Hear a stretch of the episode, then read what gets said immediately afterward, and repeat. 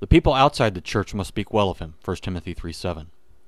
A pastor shouldn't only be respected inside the congregation and the church at large, he should also be respected by those outside the church. He has to be known within the community as something other than the pastor of his congregation. This is why some pastors join community groups like Kiwanis International or the Lions Club. Why some pastors get involved with other community recreational activities. They need a reference point outside the congregation in order to relate to the community in which they serve. If your pastor isn't involved in such community action, encourage them to do so. Many contacts made outside of the congregation may impact the congregation greatly in the future. Amen.